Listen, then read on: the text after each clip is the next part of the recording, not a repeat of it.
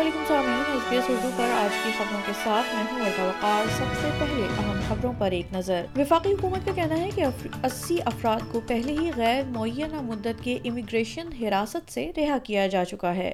Optus سی ای او اس ہفتے ملک گیر بندش کے بارے میں سینٹ کی انکوائری کا سامنا کریں گے۔ وفاقی حکومت نے فلسطین اور اسرائیل کے حامیوں کے ملک گیر مظاہروں کے ایک ہفتے کے آخر میں مشرق وسطی میں جنگ بندی پر اپنے موقف میں نرمی کی ہے۔ اور اب خبریں تفصیل کے ساتھ۔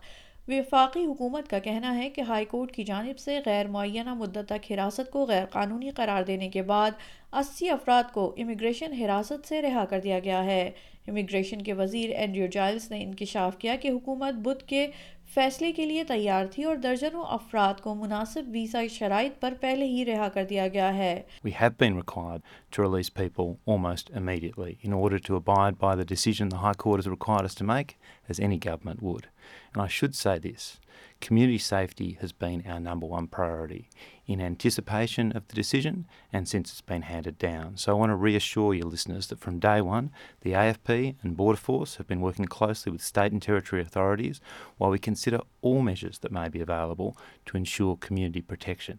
Opposition کے امیگریشن ترجمان ڈین تہان کا کہنا ہے کہ حکومت کو اب تک رہا کیے گئے لوگوں کے بارے میں مزید تفصیل فراہم کرنے کی ضرورت ہے The public needs to know and the public wants to know what is the government doing to keep them safe. What, what are the, the character grounds that these people were being held on? What are they doing to liaise with state and territory police?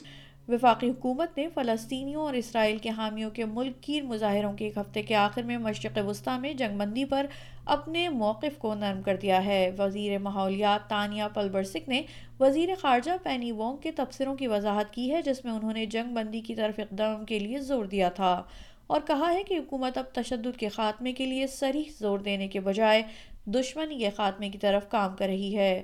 ادھر Greens leader Adam Bendit کا کہنا ہے کہ کھلے عام جنگ بندی کا مطالبہ نہ کر کے حکومت غزہ پر حملے کی حمایت کر رہی ہے۔ ادھر آپٹس صارفین کئی گھنٹے فون اور انٹرنیٹ کی سہولت سے استفادہ اٹھانے سے قاصر رہے، اس سلسلے میں سینٹ کی ایک تحقیقاتی کمیٹی جائزہ لے گی۔ گرینز کی سینیٹر سارا ہینسن ینگ، جو انکوائری کی سربراہی کریں گی، کا کہنا ہے کہ کمپنی کی سی ای او کیلی بائر روزمیرن اس جمعے کو انکوائری کا سامنا کر رہی ہیں۔